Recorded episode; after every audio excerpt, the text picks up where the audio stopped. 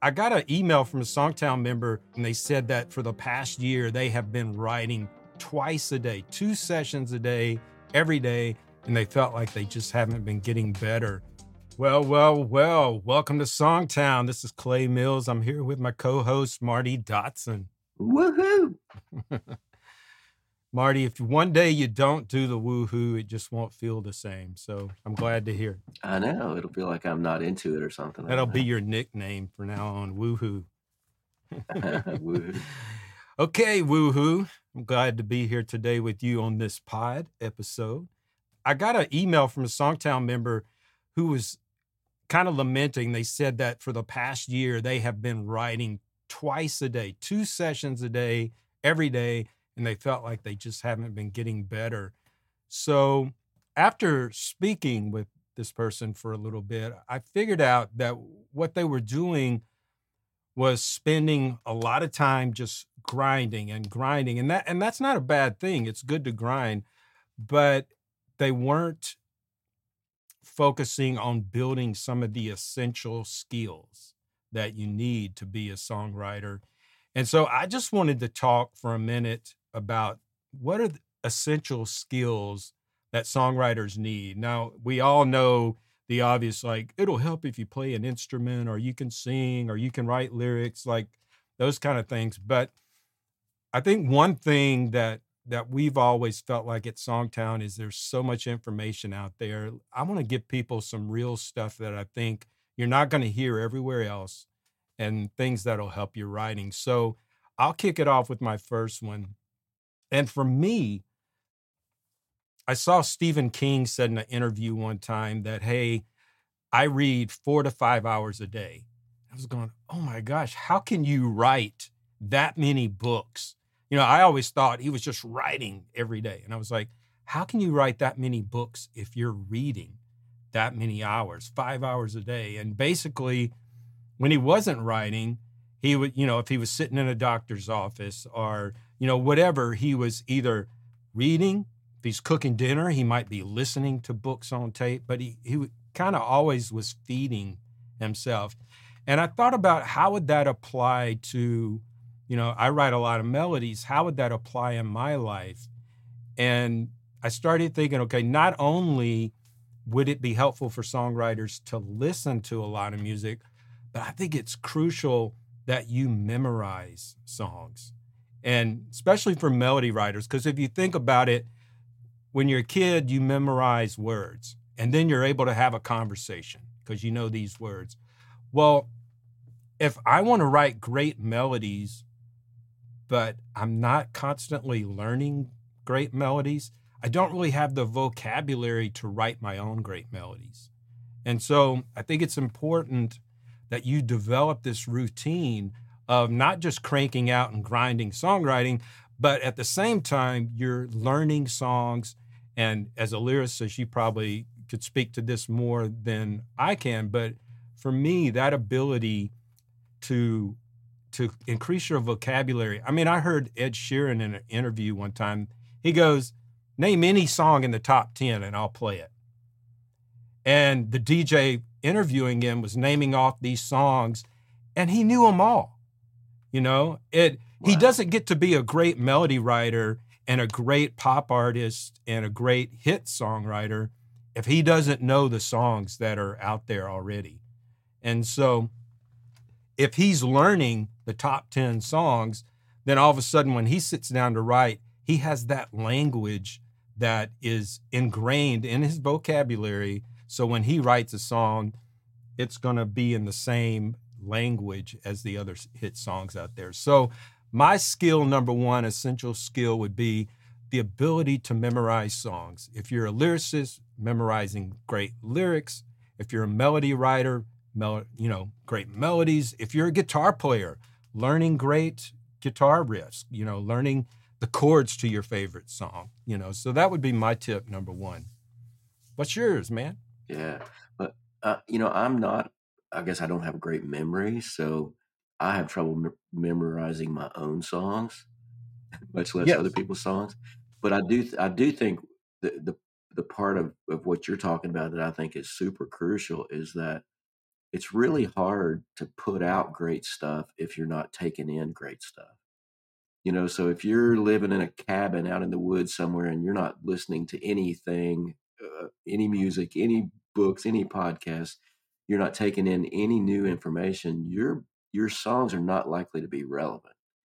You know, and so I think you you need to be taking in great stuff, you know, reading great authors or listening to podcasts that, you know, spark your creativity, you know, all those kinds of things that fill up your well so that when you go to write you've got a lot to say you know but uh, the the thing i was going to say as my first one was just writing things that you care about you know you you could write two songs a day forever and if you're just making up stuff you don't care about there's not going to be much life in those songs you know and my my first publisher used to say you know he would encourage me to write a lot because he would say you need to get you need to get all the bad songs out you know before you get to the great yeah. ones but all of us as writers reach a point where it's you you don't necessarily need to just put out more you need to learn how to make the quality better you know and so i think i've gotten in that habit in the past of like you know my schedule is just booked up to write twice a day and and i look back after several months and i go i'm not sure any of these songs are great because i've just the goal has been just to get through them instead of making them great, you know? And so I think an essential skill would be, you know, realizing when you're at the point where you need to maybe slow down and focus on quality over quantity. And, um, you know, j- just make sure that you're giving each song what it deserves and not just keeping count of how many you wrote in that, uh, you know, some amount of time. Yeah. I think that's important for sustaining because if you're only writing stuff you don't care about over and over and over how long can you sustain that you know and so i think the more it's great like you said to to go through putting in your hours your 10,000 hours but at the same time you can make those 10,000 hours count you know or you can or you can just look at them oh this is an exercise i've got to go through and then i'll be better at the end. No. I mean, if you do, if you uh. anything, if you're practicing, if you're not practicing the right way, you're not going to improve from it. You know, I could say I want to go rock climbing, and if I'm not, you know, practicing the right things to build my strength and do this and that, I'm not going to be a very good rock climber. So it doesn't matter how many hours I put into it. And yeah. yeah I kind of had that experience with golf as a teenager. I I was on the golf team kind of as an alternate just because they didn't have enough people. You know, I wasn't very good at golf, but I never got better. Like over the whole season, we would play 18 holes every single day, and I didn't get better. And I was so frustrated and wondered why. And looking back, it was because I was practicing bad habits every single yeah. day. Instead of learning how to be better, I was just going out and practicing all my bad habits. And so I was hitting the ball the same way and slicing it the same way every drive. Yeah. And, and all that kind of stuff. Instead of going to the root of, well, why why am I not playing well? You know, and and figuring out. And I think if you reach that point with your songs, you've got to do the same thing. You got to, you know, maybe I'm practicing bad habits and I'm writing things that are just like what I grew up on, and that's kind of out of style these days, you know. So maybe I need to be more contemporary in what I'm doing, listen to more contemporary music and that kind of stuff. But if you're practicing those bad habits every single day, you're not going to get better. Yeah. And I love also the idea of quality over quantity, also in your education, because, you know, YouTube has figured out that I'm a songwriter. So it sends in my feed, it'll give me these songwriting YouTube channels. And I will occasionally click on something and it's like how to be a hit songwriter and you know the hit songwriting formula. And of course it's by someone that's never written a hit and they've got a gazillion followers and they're spitting out advice that that you and I from years of being in writing rooms in the real world we're going, "Oh my gosh, why would you tell somebody this in the first place?" Or what's more common is they're teaching stuff that, yeah, it's fun stuff to learn, but when you apply it to a professional writing room, it really it's not even a consideration of anything we think about. So you're learning all this stuff that is not going to make a difference when it comes to writing a song that cuts to the heart, that cuts to the the matter of the story, that really is what's important. You know, I, I went to a, a music college and took songwriting for a couple of semesters. I won't I won't say the the part where I dropped out of school, but it worked out all right for me.